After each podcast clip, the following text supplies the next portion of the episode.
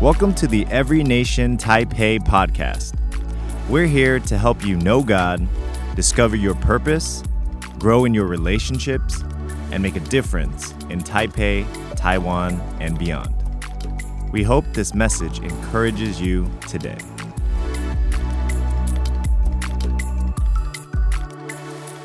Today's actually day 21 of our Red Letter Challenge. And as I was reading this week, it reminded me of a story. Um, I was hiking with some friends in Hong Kong. Uh, given I was the only one that's the unfittest, they were all running 21 kilometers a week, um, and I barely walked that a week. So um, we were up at, at the break of dawn to the mountain, up and down. We hiked about 15 kilometers, so that's about nine miles for our US family. And um, we ran over three beaches, and then we got to this staircase. It was almost like the staircase to heaven. Who's been to the staircase to heaven here in, in Taiwan? The staircase that goes into, into the sky. Anyway, it was like that. And um, the athletes, they ran up the stairs and they left poor me alone. And I started my track, and, and halfway through, I, I could feel my legs, or I can't feel my legs. They were like jelly, and, and I turn around and I pray to God. I was like, God, um, if, if you can, can you transport me like you transported Philip at that time in the Bible? Please, I can't do this. And uh, God said, in still small voice, He said, Look down at the stairs that you've come up. You don't have to do those stairs anymore. Now press on and, and go home. Um, that was my only choice, really, because the long way back was another 15 Ks to the same spot. So my only choice was up. And I want to encourage you this week as well. We're over the hump, we're over halfway through. If you need to catch up, do that. If you are reading every day, do that as well. But I want to encourage you keep on and jayo, like finish strong. Finish strong with this. So, first week, we learned how to be with Jesus. The second week, we learned how to forgive and receive forgiveness. And now this week we learn about serving. And I want to tell you a story about how I learned how to serve. Uh, it was in 2014, the winter of 2014. I was in the middle of my ministry school, and uh, I got a phone call from my mom the Saturday night around 10 o'clock. And she said, Your brother is, is very sick. You need to go to the hospital. And um, he was at a hospital quite close to me, so I could go and the doctors told us he developed pancreatitis, and um, that that meant that his body can't process sugar, so his blood sugar levels were sky high, close to having a diabetic coma or even dying as well. And on top of that, he had uh, he had um, gallstones, so you know that's very painful. And um, for two weeks, he was in intensive care couldn't remember much because he was so sedated. He couldn't eat anything. In fact, he had to lose 20 kgs, 20 kilograms, in order for them to do the operation.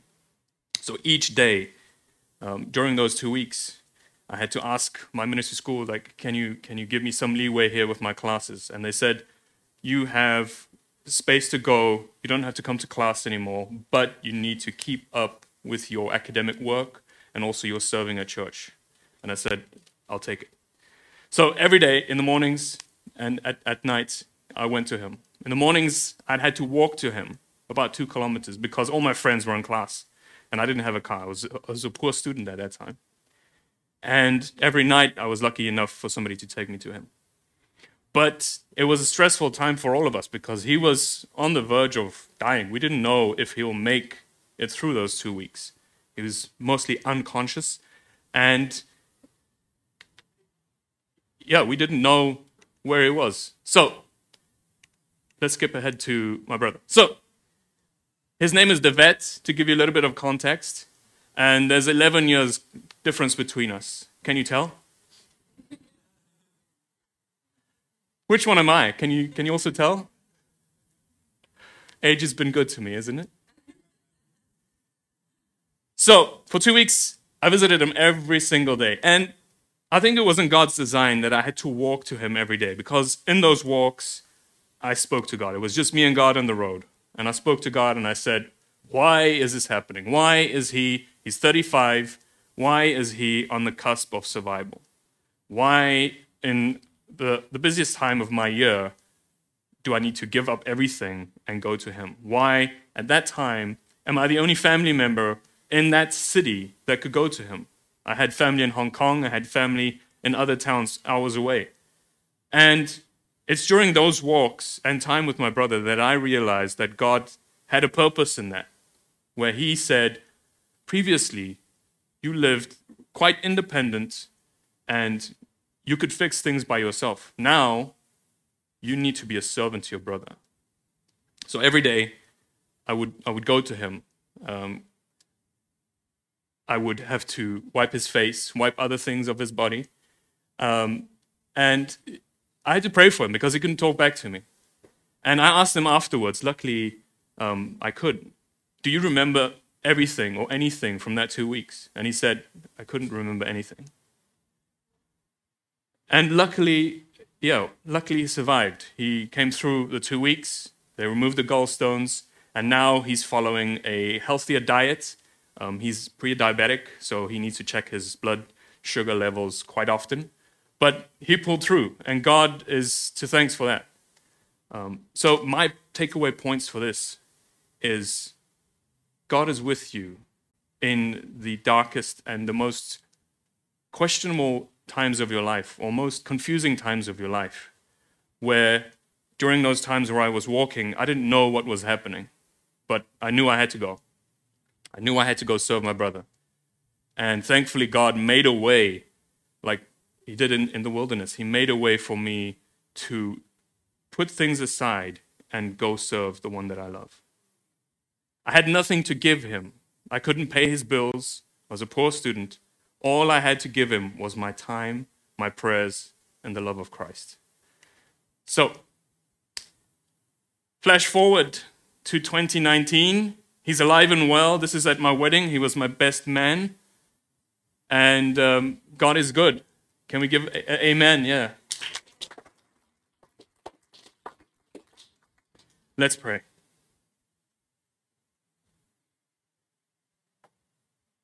Yes, thank you, Lord, for today. Lord, thank you that we can learn more about your word and, and peel back the pages of your word and see all the intricacies of the message that you have for us, Lord. That it's not just a simple book to read, there are gems in there, Lord. Lord, thank you for this red letter challenge where we are clear in your hands, Lord. That we can be with you, we can ask for forgiveness, and we can serve. Lord, be with us today. Let your Holy Spirit minister to us. And let the words that come out of my mouth be a seed to the ears in this room and online as well. Lord, change us today. We ask this all in Jesus' name. Amen. So, if you have your Bibles ready, you can go to John 13 and follow from there from verse 1 to verse 17. I have only put up the red letters that Jesus spoke on this. So if you want to follow on that uh, in your Bibles, you are very welcome. So here we, we read about Jesus and he's having a dinner with his disciples. And we read it's quite an important dinner.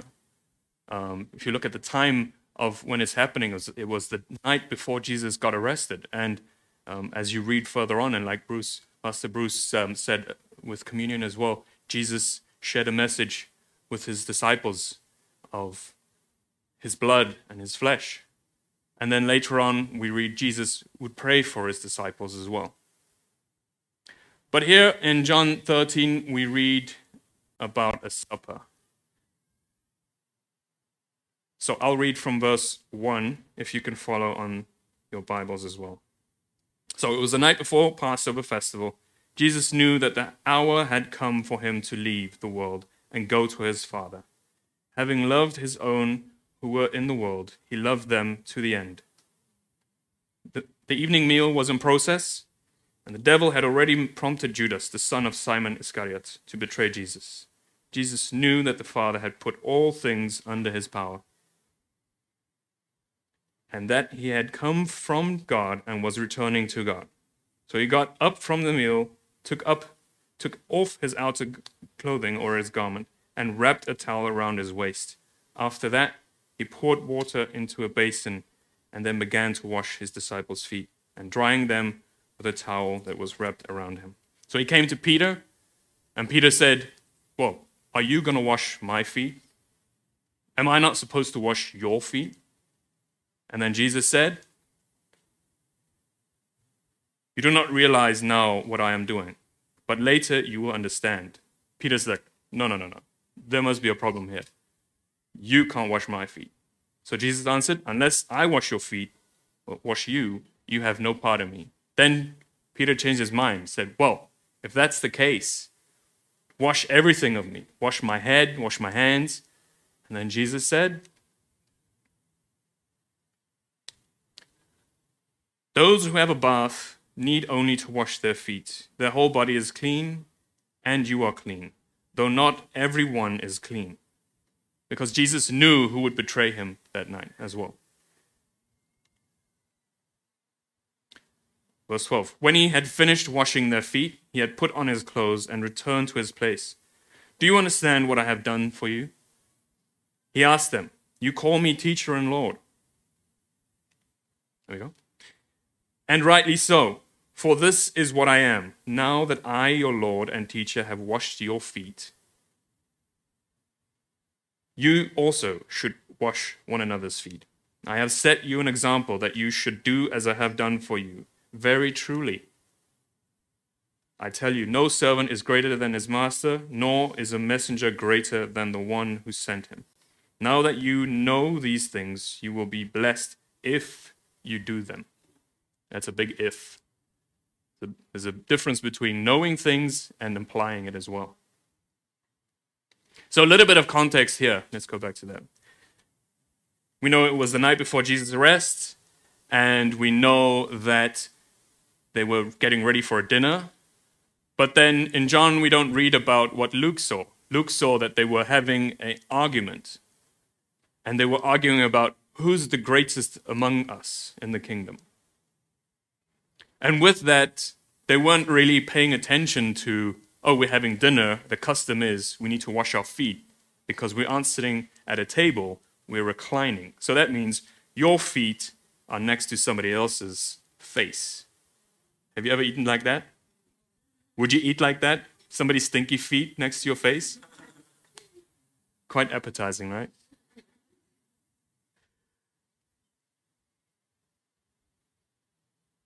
So Jesus was facing the most intense and painful period of his time on earth. And this is how his disciples act. Must be detrimental to Jesus. But then Jesus says, in his, in his riches of love, he will serve them.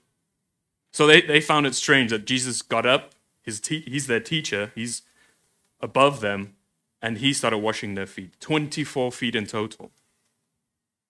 So they found quite strange, like, whoa, you are our teacher, but you are doing this thing that a servant should do um, as a custom. What does this mean for us? So, Jesus washed all 12's feet, 24 feet in total. And he had his towel around him, and as he washed their feet, he would dry their, their feet, and the dirt would be on the, on the towel. But then afterwards, he took off the towel. Serving for us is not always pretty, it's not comfortable. In, in fact, we have to get out of our comfort zones, out of our neat and tidy, and sometimes have to get dirty to get to somebody's needs and help them and, and serve them as well. One thing that I didn't notice at all was Jesus washed Peter and Judas's feet. So knowing that they would betray him, deny him, sell him out, he still did that. And in your mind, think about this was the night before Jesus knew he, he was to be arrested. It's stressful. And what, what is the human response to that? What would, what would I do? I would definitely not wash their feet. I would tell them, get away from me. But Jesus says, wash your feet. And then when the time came, he told Judas, go and do what you need to do quickly. what we can learn from this is Jesus served everybody. He served all, even the ones that disagreed with him, even the ones that caused them harm. And that means that we can also serve the ones that we don't agree with. People that don't look like us, people that don't speak our language, people that don't come to church. Jesus is calling us to go serve them as well. Next thing we can, we can notice here is Peter didn't understand what Jesus was doing. They had this interaction of him saying, No, no, no, you can't wash my feet, and then, oh, wash everything.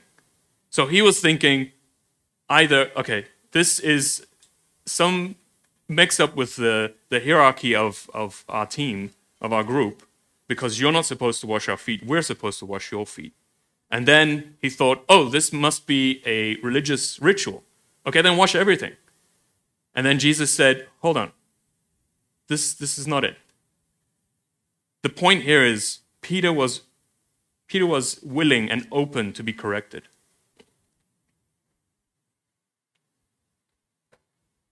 So, what I learned from this was in the two weeks of serving my brother and, and walking that walk with God, I had this inner struggle and I was, I was talking with God. And thankfully, I was willing to be changed in that time. I was willing, willing to learn through that experience of serving as well. Jesus was appealing to Peter's faith you don't understand this right now, but trust me, you will do you will understand it later. And later on, 8 years on, I could understand, looking back, I could understand what God was doing in that time as well. If you read in, in Peter's books later on, we could understand and see that he changed, he matured, and he understood what Jesus was doing.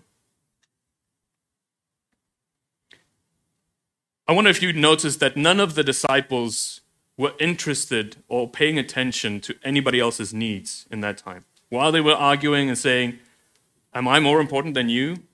I can't wash your feet. I'm, I'm, I might be more important than you. Where Jesus then appealed to their needs. So let us forget about our status, adopt a humble heart, and serve a need a picture about Jesus there. If, if you look at the if you look at the Old Testament, Jesus was a picture of the high priest. So once a year, the high priest would go into the holies of holy, and he would take off his garments, and he would be the carrier of sin, the lowly carrier of sin, as he seeks atonement for the people of Israel. In the same case here, Jesus took off the, the garment, took off the apron at the end. And even on the cross, Jesus was stripped as he carried our sins as well for us. What I took away from this is in that moment of su- my brother's suffering, God was right there with me. He was filling me and making me whole. So I have four points that I can sh- share with you. Um, we appreciate our volunteers and our servant leaders. And if you have time, I encourage you to go read our church's motto and our, our value statement at, at the, the front there. It says, We aim to raise up servant leaders in Christ to go make disciples in Taiwan, China, and the rest of the world. It doesn't say we are aiming to raise up volunteers. And here I'm going to show you, in my perspective, between my earlier life of volunteering and serving as well. So, in my earlier life, I used to serve a lot at marathons, at uh, public speaking events, at conferences. And for me, it was about getting the t shirt, getting the name tag, getting in that photo, making sure everything was neat and tidy, getting the job done, and going home. A job to be done. I learned that serving is an attitude of the heart. And I had to approach it that way. It was not a job to be done. And sometimes I had to do above and beyond what was expected to serve other people. as a volunteer, um, I expected the praise would come to me. Time was money. And uh, for me, that, that created a, a sense of feeling important. In the serving of my brother and subsequently people afterwards, I learned that the praise needs to go to God. The Bible says, Let your left hand not know what your right hand does when you serve the poor. And in that same sense, it was not about keeping it secret from other people, but having the right heart to know why I was serving. Not for the praise, but for the needs of others. Like I said, it was time sensitive. So I did my two hours of serving, got my t shirt, waited around till everything was done, and I went home. While serving my brother, I had to be sensitive to his needs. I had to be sensitive to what he needed at that time, whether it be blowing his nose or just sitting with him and, and making sure that he's fed and that he's breathing and or his underwear was clean. Sorry, brother. Um, but I had to be sensitive to his needs. And that meant sometimes I could be there half an hour, sometimes I could be there two hours. Uh, but my time had to be open, and I had to be sensitive to his needs as well. Last point. As a volunteer, I worked up to a certain level, and, and uh, in some organizations, they gave me some leadership roles as a, a volunteer leader, and I could lead other people as well. And that gave me the sense of superiority. You will do what I say. Um, go pick up that cup. Go make sure that thing happens. Whereas serving my brother, I had the sense of humility. Like I said, I was a poor student. I didn't have my own car. I was living in student accommodation.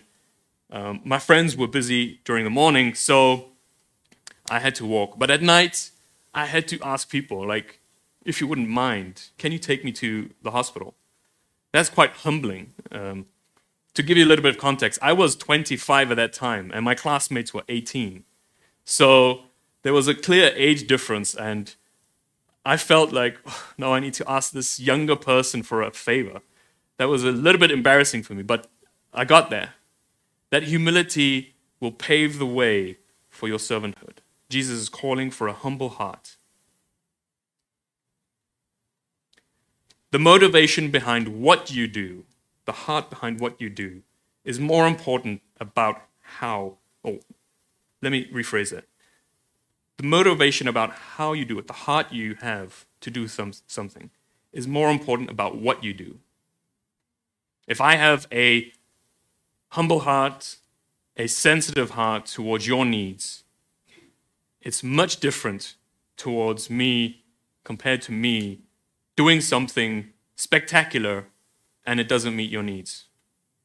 If I'm there just to sit with you, to be quiet, to pray, it could mean more than a bag full of money or gifts that don't mean anything after all. After all that you have done for me, Jesus, I can't but want to serve you. Let me repeat that again. After all that you have done for me, Jesus, I can't but want to serve you. We have a greater fulfillment in serving others than we do consuming. So it would benefit me more to help other people to then just consume things. In fact, Jesus made us to serve. God made us to serve. We are wired to serve. In this picture, we see Jesus serving. And later on, he goes on to serve us in the most amazing way that we could never repay him. He died for us on the cross. We are made in God's image, so we are made to serve. We are wired to serve. Yet, our culture and our world we live in leads us to consume, consumerism. In my case, volunteering. It led to feed me instead of feeding other people's needs. Nothing fulfills you more on this side of heaven than serving others, especially for Jesus. So, knowing this, you ask me, Armand, what, why should I serve? Why is it important? Well, let me tell you a story. There's a little boy, uh, and his name is Charlie. He's about five, six years old, so he started doing some chores at home and he starts to understand the value of money. And he got this idea one time. It's like, I can actually make money off of this. So one day he sat down, he wrote a letter to his mom. He said, Mom, mowing the lawn, $5. Cleaning my room, $5. Emptying the trash can, $5. It's like, at the end, Mom, you owe me $15. Later that night, Mom went to the table, she picked it up, she's like, oh, okay, this is interesting. She read it, she took out $15, put it down. Next morning, little Charlie goes, um, and his mom subsequently wrote him a letter back as well. And he was reading, and his mom said, Oh, Charlie, I got your note, thank you. Um, for carrying you for nine months, no charge.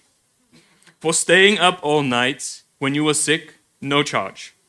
For driving you to school and all your sport events, no charge. Signed mom, total zero dollars. So Charlie took out the $15, put it back, and he went to do his chores. When you understand that mo- what mom did for free, you don't mind serving when mom has a need. When you understand what mom did for free, you don't mind serving when mom has a need. That's a reminder that mom Mother's Day is next week. So book the flowers, call your mom, book the restaurant. Yeah? When you and I understand what Jesus has done for us at no cost, for free, and forgiving us for our sins and granting us eternal life, there are, then our natural response should be gratefulness and a heart to serve his kingdom. We want to serve God because we are receiving a kingdom that cannot be shaken. We are adopted into God's kingdom. He is with us. No weapon formed again against us will prosper. We want to serve God because our service supplies the needs of Lord, the Lord's people. Whoever here was at the other end of serving? So you were in a tight spot and you were praying like, Lord, like I really need a hundred dollars, or I really need like an extension on this paper, or I'm moving next week and I need somebody to help me. Who has been in that position? Only, only one? I was in, an, in that position once. Like, I had to move out of my, my apartment, and um, I knew I had to move to the east soon after, uh, uh, soon after my uh, graduation. So there was like two or three months in between my lease running out of the apartment and me having to move. And then I was praying that week, and I was like, "Oh Lord, I don't know what to do. Like, where where am I going to stay for three weeks?" And um, the answer I got back was just sell everything. I was like, that doesn't answer anything. That doesn't give me give me a, a, good enough answer for that. And I kept on praying, kept on praying, and that whole week I was like, okay, I need to look for somewhere to stay. And I prayed again, and God said, sell everything. So in that week, I had to sell everything. I had to let go of everything. And I basically was left with my car and two suitcases because that's what I could take with me. And I phoned my brother that Friday. I had to move out on Sunday. I phoned my brother on Friday. This was after his sickness. And I, I humbly asked him, like, I've, I've messed up a little bit. Um, I need somewhere to stay. And he said, sure, come stay in my house. I, I'm selling it in a few months, but you're free to come stay. So I was on the other end of that spectrum of that need, where somebody else then could respond to that. He could easily have said, No, I'm selling my house, find somewhere else. But he said, I'm not going to be there. You're on your own, basically, but you have the, the place. In, in your situation, the same thing. You can be on both sides as well. You can be on the receiving side, where you are in need, praying, see that as God's work as well. As God saying, Here, I'm sending somebody to take care of your needs. We want to serve God because it proves our faith and causes others to praise God. Have you ever heard of the stories of people wanting to be with God? I've heard the one story, let me tell it quickly. Of this preacher, he goes to a coffee shop and he does his thing there, and he goes out, and God says, Go back and invite the guy to church this Sunday. And he goes back reluctantly and says, Hey, um, I've got this church that I attend or that I go to, I serve at. Uh, you're welcome to come join us. Uh, we'll have this message here and so. And the guy said, oh, no, thank you. I'm an atheist, uh, not interested. And the guy, the guy said, okay, well, I did it. So he left, and Sunday he, he preached his message. And afterwards, this other guy comes to him and says, I want to thank you for putting out the, the invite to come to church today. But and the preacher says, Well, I, I don't know you. I've never spoken to you before. And he said, Well, you know that coffee shop you were in previously this week? Like I was down fixing uh, electric wire, um, so you couldn't see me. But I heard your message to the other guy, and that stirred me so much that it moved me to come to church today. So thank you. Genuine service cannot be separated from love. We can go through the motions of serving God, but if our hearts are not in it, we are missing the point. If you read in Corinthians 13, where they speak about you have all these gifts and you can do all these things, but if you do it without love, it does not mean anything. So, why is it important for us to serve in every nation? Taipei. You are all here by accident, are you not? Who stumbled on here this morning by accident? No, you're here for a purpose. And from John 13, we know Jesus showed us an example. Jesus said, Go serve other people. Go do it. Don't just know it, go do it. The point is to be so sensitive to God's voice that you know when He says, That person is in need, go help them. It could be in buying somebody a lunch at your office or somebody on the street. It could be helping your grandma mow the lawn. I would encourage you serve your parents, start at home. Serve your family, serve your friends. Serve here at every nation. This is your training ground for the rest of the world. Be the salt and the light in the rest of the world. You're called to be the difference. When somebody orders a steak, and you put a little bit of salt on it and you eat the steak, they don't say, wow, this, the salt is amazing. No, they say, the steak is amazing. Have you ever had food without salt? Is that a good taste in your mouth? No. But you don't eat the meal just for the salt. So, your homework for this week. I'm paraphrasing here, but follow with me. I was naked and you clothed me. I was sick and you carried me. I was in prison and you visited me. I was in financial trouble and you were generous with me. My feet were dirty and you washed it. I was new at church. Anybody new at church? I was new at church and you welcomed me by taking me for lunch. Hint, hint. Let's pray.